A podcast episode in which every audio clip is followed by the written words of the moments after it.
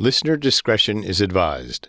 This episode includes discussions of murder, mutilation, and incest that some people may find offensive. We advise extreme caution for children under thirteen.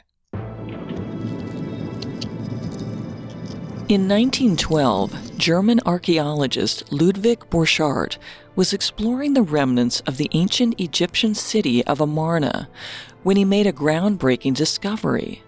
A bust, exquisitely crafted and quite well preserved, despite three thousand years of being hidden underground. It was the profile of a royal woman wearing a crown. She had a thin neck and a face that was clearly elegant despite millennia of wear and tear. This was the face of Queen Nefertiti. Since its discovery, the bust has become one of the most common images associated with the study of ancient Egypt. Nefertiti's likeness occupies museum gift shops the world over, and the queen herself has become one of the most well-known historical Egyptians, rivaled in fame only by King Tutankhamun himself. And yet, for over a hundred years, archaeologists have failed to identify Nefertiti's remains. Where is Nefertiti? Is her tomb truly hidden? Or have we found her and just don't know it?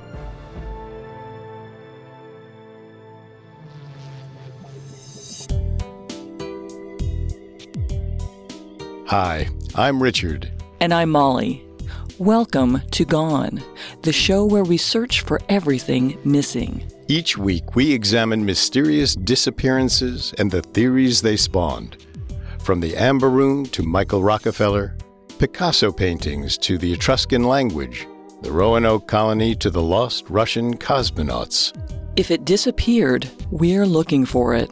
If you want to listen to more episodes, you can find them on your favorite podcast directory or on our website, parcast dot com. While you're there, don't forget to subscribe and leave a five-star review. It seems simple, but it really helps the podcast. This episode, we're looking into the tomb of Queen Nefertiti, the ancient Egyptian queen who became famous after the discovery of her iconic bust in nineteen twelve. The bust has been housed in the Neues Museum in Berlin for decades. And for generations of Egyptologists, that limestone sculpture was the closest they ever came to laying eyes on the queen's mummy. Because one hundred six years after the discovery of the bust that made the queen famous among modern historians, we still have no idea where her actual body is buried. But naturally, the Egyptologist community has some ideas of where it might be. There are three main theories as to where or who Nefertiti is. The first and simplest is that Nefertiti's remains have actually already been found. Nefertiti is in fact the younger lady mummy discovered in eighteen ninety-eight and confirmed through D N A testing to be the mother of King Tutankhamun. The second and most recent theory among Egyptologists is that Nefertiti's tomb is still hidden in the Valley of Kings, somewhere in the same complex where King Tutankhamun was discovered in nineteen twenty-two. The third theory rests on the long-held hypothesis that Nefertiti actually ruled as a female pharaoh for a short time. The alleged pharaohs Neferneferuaten and Smenkhkare are both believed to have ruled between thirteen thirty-five and thirteen thirty-two B C, before King Tutankhamun took the throne. This third theory states that Neferneferuaten and Smenkhkare are in fact the same person, Nefertiti.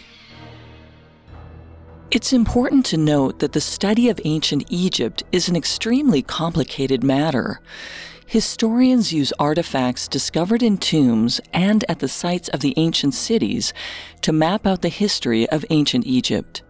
Because of the sheer age of these artifacts, one can never be sure if the evidence they found paints a complete picture, or if there exists other artifacts from a later dynasty that contradict what they found. For this time period, everything is a game of theories and suspicions, with little confirmed for sure. While decades of study have presented some known facts about Nefertiti, much of what is commonly known is actually more theorized than confirmed. We don't even know the exact date of birth for the queen, but historians place it at around thirteen seventy B C. The name Nefertiti in Egyptian means, "the beauty has come." But ancient Egyptian royals often went by numerous names that acted more as titles. They would even change their names as their position or faith changed. Historians are fairly certain that she changed her name at least once during her reign. This is important for the purpose of this investigation, as the single main reason Nefertiti has proven so elusive over the years is that, while we know she definitely went by different names during her lifetime, we don't know for sure which names those were, or even how many there were. What we know for sure is that Nefertiti served as queen to the pharaoh Amenhotep the fourth for over fifteen years, from the early thirteen fifties B C to the mid-thirteen thirties B C. They were part of Egypt's eighteenth dynasty, which spanned from around fifteen fifty B C to twelve ninety B C. As queen, Nefertiti held the title of Great Royal Wife to Pharaoh Amenhotep the fourth. This means she was his chief consort. Ancient Egyptian society was polygamist, especially among the royal family. A pharaoh might have numerous wives and even more mistresses and concubines, but they only had one great royal wife. While Amenhotep the fourth had at least three other wives that we know about, Nefertiti was his public queen, and her children would have had the main claim to the throne. Nefertiti and her husband's reign was noteworthy in two main ways. The first was the religious revolution they had instigated in the early years of their rule. Ancient Egypt was polytheistic. The people worshipped numerous gods under the grand rule of Amun, the king god of the Egyptian pantheon. But Amenhotep the fourth and Nefertiti fought to do away with all polytheistic practice in favor of monotheistic worship of a single god, the sun, Aten. Amenhotep's devotion to his new religion was so great that he even changed his name from Amenhotep the fourth to Akhenaten, which is what he is still commonly known as among Egyptologists. The name translates to effective for Aten. Nefertiti changed her name as well, from just Nefertiti to Neferneferuaten Nefertiti, which means beautiful are the beauties of Aten. You'd hope they'd have shorter nicknames for when it was just the two of them hanging around the pyramid. Well, Nefertiti's name change wasn't as officially permanent as her husband's. This is perhaps because her new name included her original name, or because, since she was just the pharaoh's wife, her name change wasn't something the scribes had to adhere to every single time they referenced her. Regardless, after the change, she sometimes still appears as just Nefertiti or the Great Royal Wife in the ancient Egyptian texts. So at this point in her life, Nefertiti was going under at least three identifiers, and tracking her only becomes more difficult from there. In service to their new religion, Akhenaten and Nefertiti commissioned the construction of a new capital city, Amarna. Every Egyptian pharaoh sought to immortalize themselves through statues, tableaus, and other depictions. With the construction of Amarna, Akhenaten had given himself and his wife an entire city to cover with their own likenesses. In addition to their new religion, the second thing that distinguished the rule of Nefertiti and Akhenaten was how the queen's likeness was portrayed in the ancient culture. Ancient Egypt's culture was ruler-centric. The pharaoh, who was often a man, was almost a mythic figure. Ancient hieroglyphics and tableaus had specific scenes and poses reserved only for pharaohs. These often enforced the pharaoh's near-deity status, depicting them as caring for their people or smiting the enemies of Egypt. One of the many interesting things about Nefertiti is that in many of the portrayals where she is next to her husband, she is shown in similar poses. There are a number of examples of Nefertiti riding a chariot into battle against Egypt's enemies, or worshipping Aten in a pose specifically reserved for pharaohs. These are not the depictions that would have been used for just any queen. It makes us wonder, if she were portrayed as a pharaoh, was she ruling as one? Now, even if Nefertiti did act as a pharaoh, she was not the first female pharaoh of Egypt. There's evidence of single women rulers of Egypt dating as far back as Merneith in the first dynasty. Merneith would have ruled around twenty-nine fifty B C. The Egyptians' polytheistic religion was less patriarchal than other pantheons of the time. Their culture placed heavy emphasis on the union between Isis and her husband Osiris, and that celebration of the union between a male and female ruler is evident in the Egyptian royal customs. Plus, in this time period, the infant mortality rate was high and the life expectancy was short. It was a likely scenario that a pharaoh would die with only a wife or daughters to carry on the dynasty. While the majority of pharaohs were men, a female pharaoh was not such a radical idea. What's radical about Nefertiti and Akhenaten, however, is that she would have been depicted in such a ruler-esque pose alongside her husband, who is still alive in a number of these portrayals. One proposed explanation is tied into the profound changes that Nefertiti and Akhenaten were trying to implement. It's a possibility that Akhenaten saw himself and Nefertiti less as a king and queen, and more as a team of priests, equal in status and blessed with a mission to guide their people to this new religion. However, stronger evidence seems to indicate that for a time near the end of his reign, Akhenaten elevated his wife from the position of royal wife to co-regent. This would grant credibility to the belief that Nefertiti served as a pharaoh after Akhenaten's death. It would have been easier to assume power if she had already been promoted by her husband. The theory that Nefertiti served as Akhenaten's co-regent is supported mainly by the Co-regency Stela, a fragmented limestone tablet depicting Akhenaten and Nefertiti, who is designated as his co-regent. At some point during Akhenaten's reign, Nefertiti's name was scratched off the stela and replaced with the name Ankhkheperure Neferneferuaten. This could have been due to Nefertiti changing her name further in accordance with her new title. Or if the Ankhkheperure Neferneferuaten was not actually the same Nefertiti, it could have indicated that the queen fell out of favor with the king and was replaced.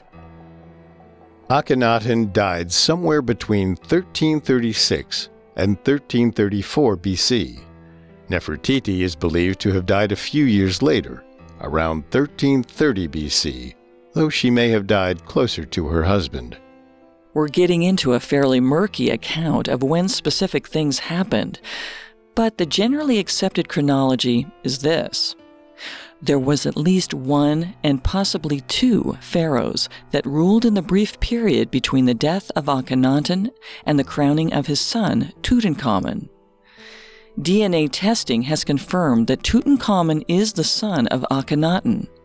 However, the possibility that Tutankhamun is also the son of Nefertiti is unconfirmed and a subject of debate among Egyptologists. The pharaoh we know for sure that served between Akhenaten and Tutankhamun is Neferneferuaten. And yes, that is the same name that Nefertiti changed hers to in accordance with the new religion she started with her husband. However, given that neither Nefertiti nor Neferneferuaten's mummy has been found, it is impossible to confirm for sure whether they were the same person. There is also a belief that another pharaoh, Smenkhkare, ruled for a short time immediately after Akhenaten's death and before Neferneferuaten.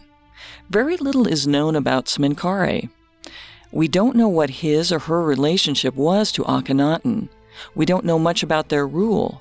We don't even know if they were a man or a woman. What we do know, though, is that King Tutankhamun ascended to the throne around thirteen thirty-two B C, two to four years after the death of Akhenaten. His reign was largely defined by his undoing of the work Akhenaten and Nefertiti had done to shift ancient Egypt to the worship of Aten. By this point, Akhenaten's construction of the city of Amarna had done severe damage to the Egyptian economy, and in death, Akhenaten's mission had fallen out of favor with the Egyptian people. In a sense, Tutankhamun followed in his father's footsteps, but in reverse. Born Tutankhaten, which means living image of Aten, he shifted his name to living image of Amun, or Tutankhamun. Likewise, he oversaw the shift of Egyptian culture away from the monotheistic worship of Aten back to the traditional polytheistic worship of many gods that had defined Egypt in the pre-Akhenaten era. Tutankhamun died after nine years of rule at age eighteen. He was succeeded by his great uncle, Ai. After Ai's brief rule, Horemheb, who was the commander of the army under Tutankhamun and had no blood relation to the previous royal family, took the throne. Horemheb further drove Egypt back to the polytheistic tradition by demolishing the city of Amarna and much of the chronicled histories of Akhenaten and Nefertiti along with it. It's ironic that the religious mission that defined Nefertiti's and Akhenaten's reign would ultimately spark a retroactive erasure of her legacy.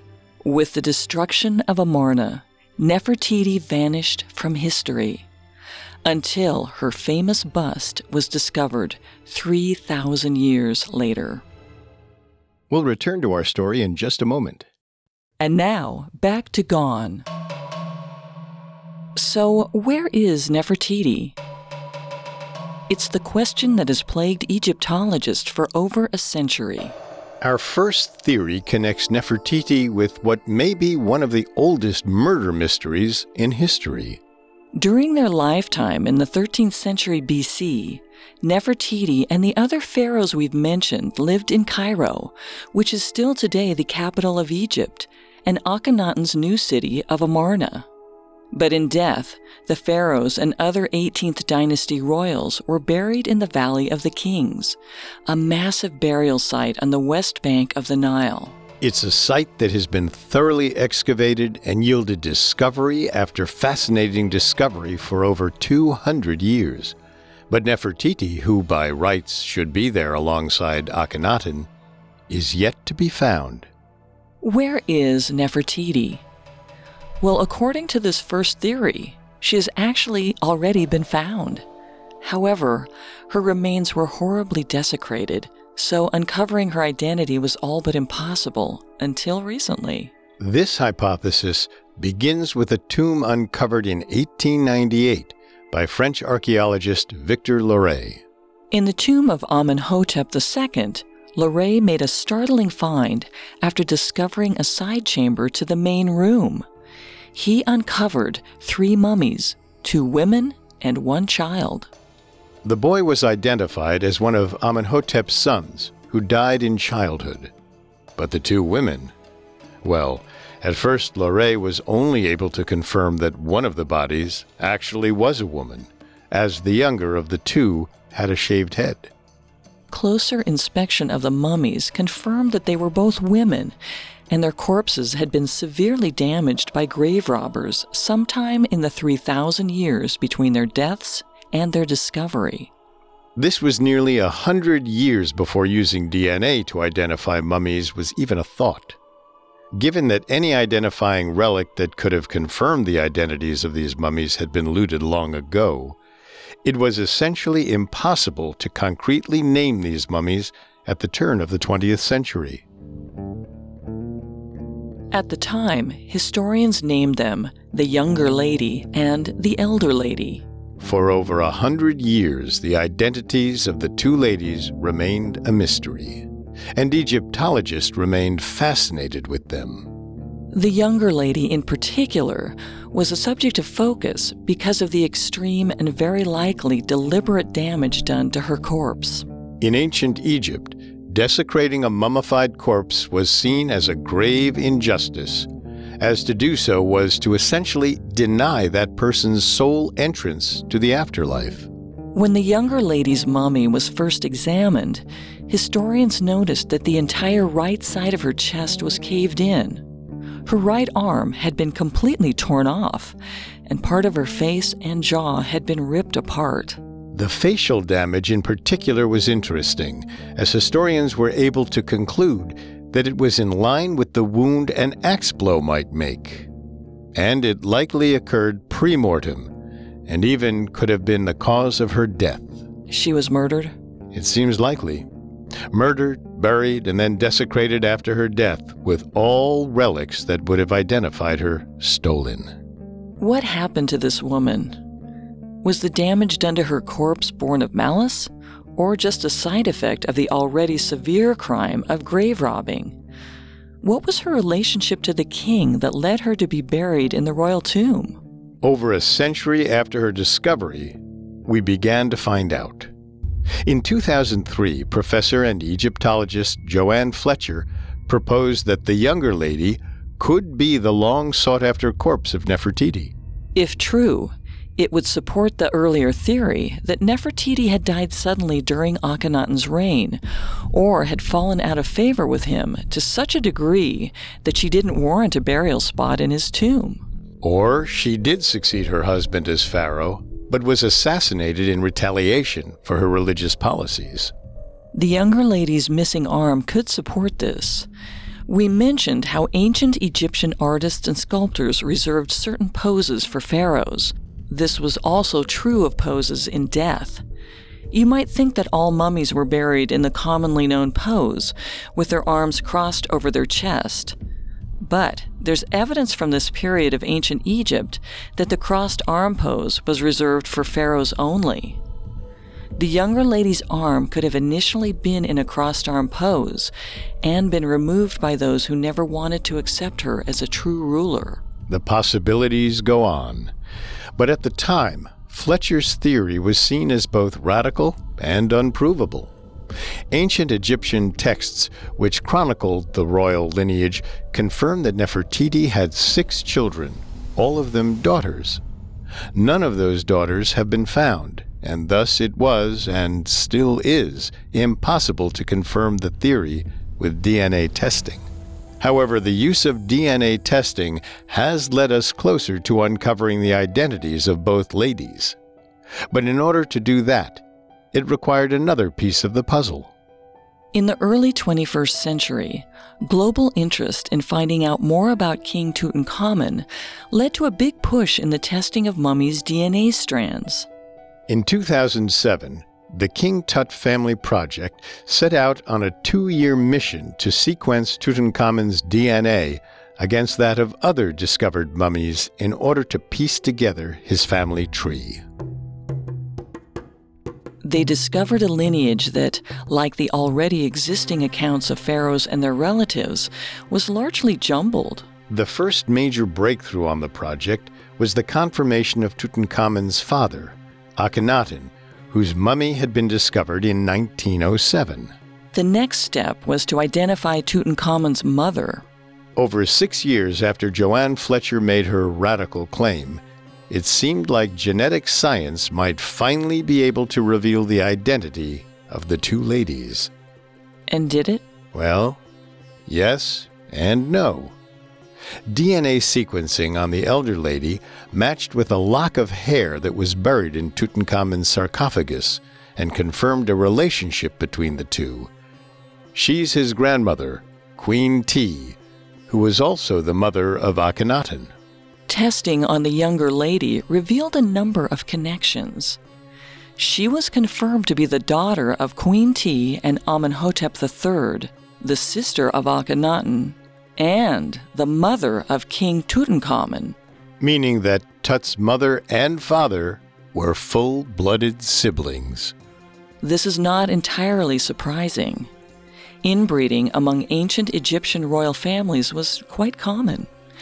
And it would confirm another result of the D N A testing on Tutankhamun. During the eighteen years of his life, he suffered from a number of health issues, including a crippling bone disorder, necrosis, and a weakened immune system that left him susceptible to malaria, the disease that is believed to have ultimately killed him. It's also likely a contributing cause to the fact that Tutankhamun's only known children were both stillborn. D N A testing provided a wealth of new information about the younger lady, but all we've learned actually weakens the theory that she is in fact Nefertiti. We've talked about the importance of names in Egyptian royal culture. As inbreeding among royal family members was common, queens who were a sister or cousin to their kings would often change their name to somehow reference this fact. Yet Nefertiti never held a name or title indicating that she was a king's sister or king's daughter. Nefertiti's official parentage is not known, which is strange, for if she had been a daughter of King Amenhotep the third, who later became the queen, it seems that someone would have written it down. So, if Nefertiti isn't the younger lady, then who is she? Or, for the sake of this podcast, where is she? Even if she's not Tutankhamun's mother, the secret to her tomb may be tied to him. Our next theory is one that only came up in the last ten years. It states that Nefertiti is in K V sixty-two, the tomb where Tutankhamun was discovered in a hidden room.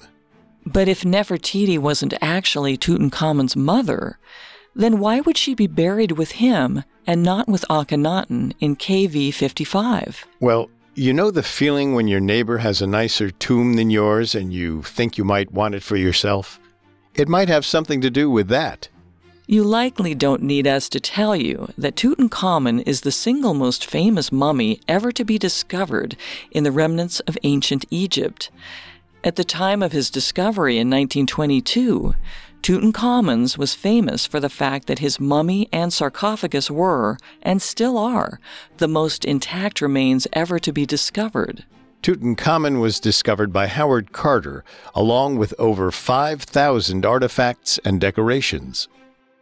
The artifacts from the tomb, including the solid gold sarcophagus, have made numerous global tours, appearing in museums all over the world. And even now, ninety-six years after his discovery, we're still learning about the nature of his burial. There have been two groundbreaking revelations made about King Tutankhamun's burial site in the past few years. The first is the discovery that a large amount of the burial artifacts were in fact originally intended for Neferneferuaten, the pharaoh who preceded Tutankhamun and who may have been Nefertiti. Chief among these was the burial mask, that iconic golden visage that has been linked with Tutankhamun for decades. New evidence indicates an original inscription on the mask that reads, Ankhkheperure, Meri Re.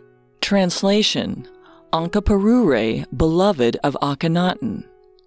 Ankhkheperure is another name that started to appear in the chronology at around the time Akhenaten would have died. There's a possibility that it was another name and title used by Nefertiti during her reign as co-regent, or as a pharaoh after her husband's death. Whether Nefertiti and Neferneferuaten are the same person or not, this inscription of Ankhkheperure Meri Neferneferuaten strongly indicates the burial mask was originally intended for Nefertiti, Akhenaten's favorite wife. So how did Tutankhamun end up with it? Well, that's the second piece of recently proposed theories. In twenty fifteen, mapping scans of the burial site indicated that there was another undiscovered room in the complex. And that this might be the final resting place of Nefertiti. We're back to that big if. If Nefertiti is Neferneferuaten, which evidence supports, but we can't confirm without a body, then it could be that Tutankhamun had Nefertiti killed in a bid for power. In deposing her, he took the burial items that would have been hers and denied her a tomb befitting a pharaoh, choosing instead to give her a traditional queen's burial. Another possibility is that whether Nefertiti was or was not also Neferneferuaten, she was still buried in the tomb for a time until Tutankhamun's death. At eighteen, his death was likely sudden and unexpected, and it's entirely plausible that his own burial site was not yet ready. Given that Tutankhamun's reign had been defined by his reversing religious decisions made by Nefertiti and Akhenaten, his followers may have thought he wouldn't mind much kicking Nefertiti out of her tomb in order to take it for himself. And even though they were physically moving a resting corpse, whoever did this would still feel beholden to Egyptian tradition and ensure to provide Nefertiti with a proper resting place, as long as it was sealed off from the main tomb. It's interesting to think that the key to Nefertiti's tomb may just be a mixture of studying the artifacts in King Tutankhamun's tomb and considering the fact that whoever moved the mummy just didn't want to travel that far with an embalmed corpse. The space I perceived or proposed might exist behind the north wall, I suggested might lead to the burial of Nefertiti herself, which would explain why the tomb, a lot about the tomb of Tutankhamun. The possibility of a hidden chamber holding the mummy of Nefertiti reignited interest in the ancient queen when it was first announced in twenty fifteen. Since then, there have been two probing expeditions into the space where the hidden room is suspected to be, with no results. A new expedition was launched in February twenty eighteen. This was designed to be the definitive and final look into what might be in the hidden tomb. Our story will continue in a moment after a brief message.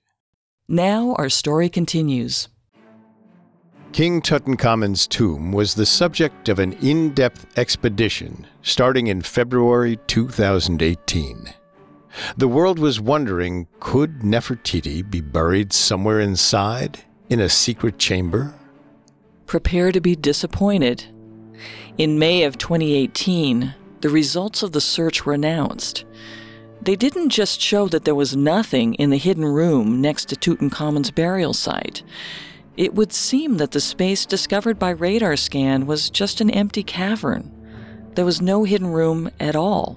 Imagine spending three years thinking you've finally found Nefertiti's tomb, only to find out it was just a cave. Well, the world has only waited three thousand years to find it. Three years of looking in the wrong place just seems like a blip. But it does strongly rule out the possibility that Nefertiti is buried in King Tut's tomb. This brings us to our final theory. Like the theory of the younger lady, this final hypothesis states that Nefertiti's body has already been found. We just don't know it yet.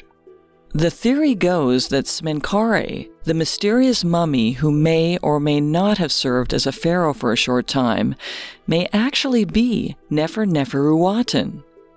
And if Nefertiti is Neferneferuaten, then Smenkhkare is actually Nefertiti.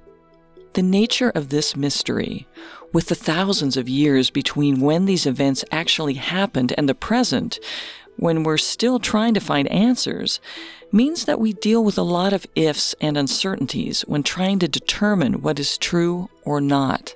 Before we start, there are a few assumptions we need to make in order to qualify this final theory. We can surmise these based on the facts we know. Evidence from Amarna relating to the later years of Akhenaten's reign indicate a pharaoh who ruled for around two years between the death of Akhenaten and the beginning of King Tutankhamun's reign. References to Neferneferuaten confirm her gender. In ancient Egyptian texts, her full name is written out as Ankhkheperure Neferneferuaten. The first part of her name means effective for her husband. As we've said, Nefertiti is an extremely likely candidate for Neferneferuaten, given that Nefertiti is known to have changed her name to Neferneferuaten Nefertiti during her husband's reign. But the connection between these two can't be confirmed without a body. and Neferneferuaten's body has never been found. The main piece of evidence that links Nefertiti and the short-lived female pharaoh is the Co-regency Stela, which features a likeness of Nefertiti. Nefertiti's name was replaced with the name Ankhkheperure Neferneferuaten. This would fall in line with the theory that Akhenaten promoted Nefertiti to the position of co-regent, and that Nefertiti changed her official title after that ascension. After Akhenaten died, Nefertiti continued to rule for a short time until she either died naturally or was usurped by Tutankhamun. As we said, Neferneferuaten is the likely pharaoh who served in the period between thirteen thirty-four and thirteen thirty-two B C, but there may have been another pharaoh in that same period. The existence of Smenkhkare was first noted in the nineteenth century when their name was mentioned in the discovered tomb of Meri Re the Second, who was a superintendent to Queen Nefertiti. Reference to Smenkhkare was actually discovered before archaeologists became aware of the existence of Neferneferuaten.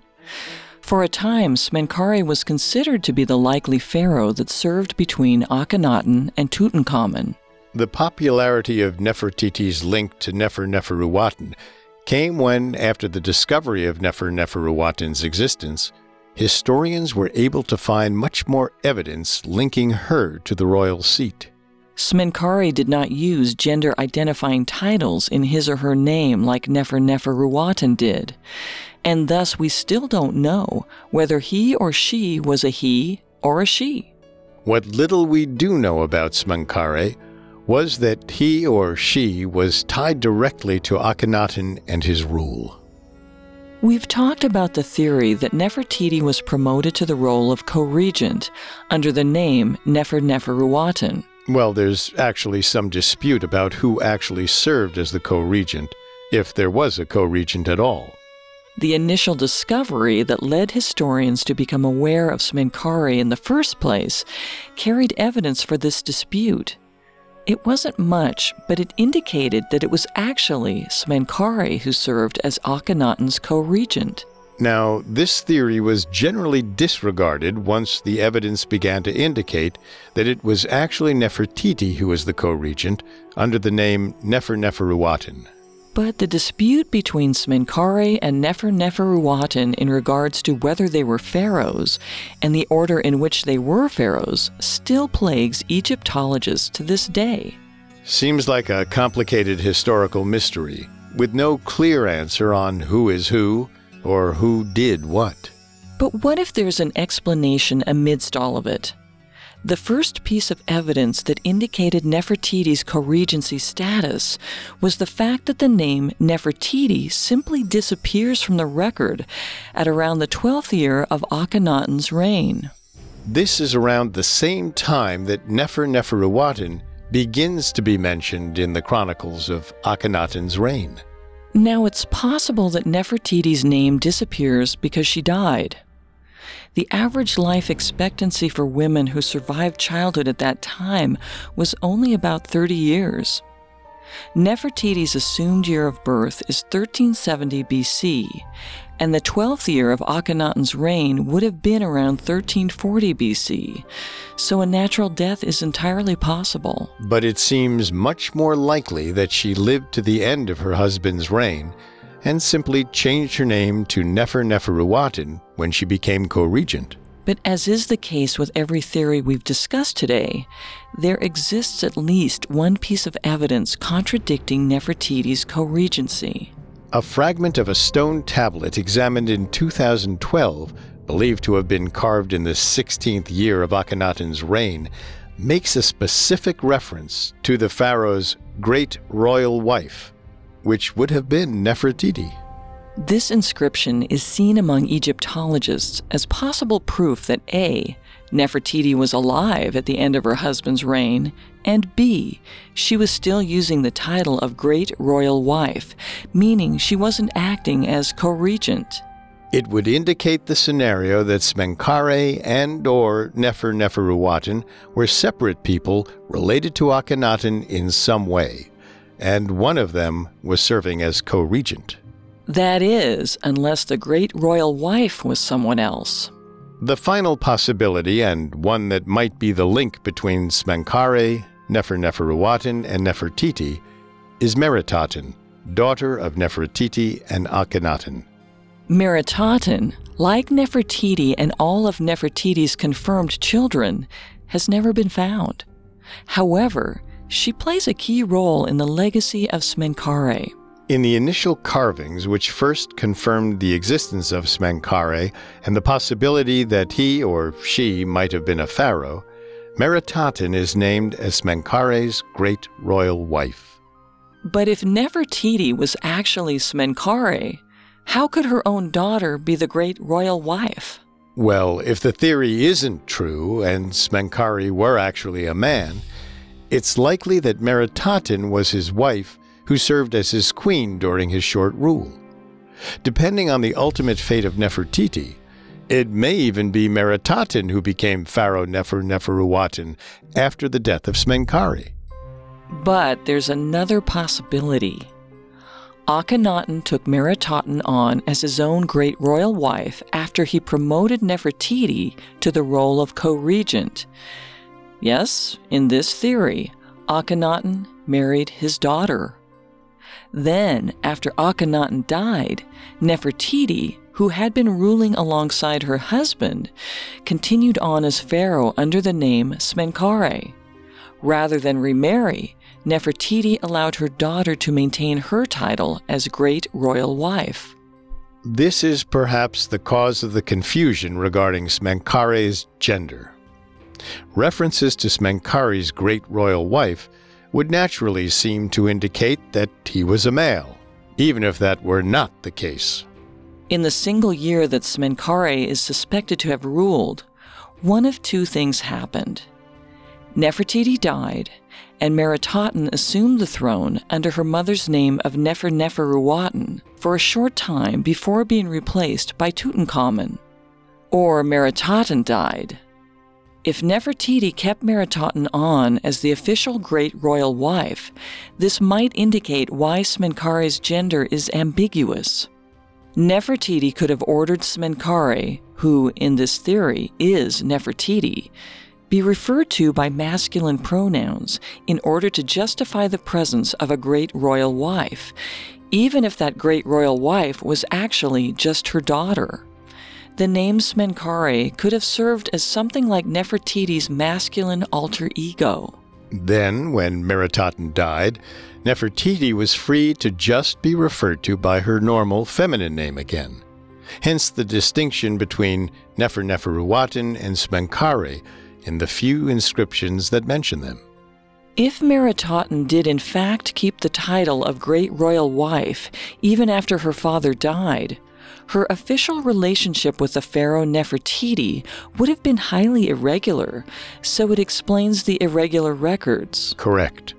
Female pharaohs tended not to be married, since they often came to power after the death of their pharaoh husbands.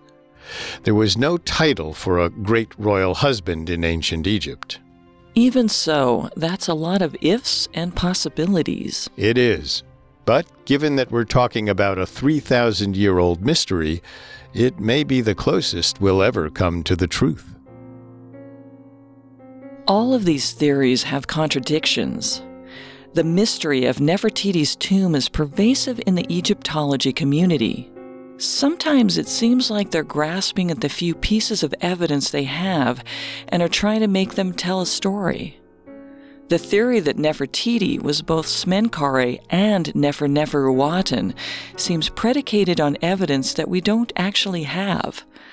And the genetic testing on the younger lady certainly hurts the case for her being Nefertiti. But what if those modern historians who thought they found a hidden room in Tutankhamun's tomb were onto something? Maybe they were right to assume that she's still somewhere in that complex, in a space that has yet to be discovered. From the beginning, we've noted how odd it is that Nefertiti hasn't yet been located in the Valley of Kings in or near the tomb where Akhenaten was buried. Even if she originally occupied Tutankhamun's final resting place, they would have needed to put her somewhere nearby. If the ancient Egyptians who buried Nefertiti were adhering to anything resembling standard procedure, then she must be somewhere in the Valley of Kings. We think this is the most likely theory. Of course, there is one tragic final possibility, one that is only supported by the lack of evidence. Akhenaten had intended his city of Amarna to be a holy city. It was always his intention to be buried there. He wasn't. He ended up in the Valley of Kings alongside his ancestors and descendants. But Nefertiti, as we have learned from this episode, was anything but standard. Maybe she's closer to the remains of ancient Amarna, near where her iconic bust was discovered over a century ago. Nefertiti's tomb may still be out there, waiting to be discovered. However, there exists the unfortunate possibility that when Pharaoh Horemheb made it his mission to decimate the city of Amarna and destroy as much as he could of Nefertiti and Akhenaten's religious revolution, he destroyed her body as well. For all of the focus and obsession on finding this missing queen, the sad truth may be that she turned to dust a long time ago. Nefertiti's tomb remains arguably the greatest undiscovered treasure of the ancient Egyptian world. The global fascination with her iconic bust led historians to uncover a fractured, incomplete narrative of her life, which they have tried for a century to understand. Among the Egyptologist community, there almost seems like there's a need for Nefertiti's body to be out there somewhere, like she is the final piece of a massive puzzle. A puzzle that hopefully may one day be solved, even if it takes another three thousand years.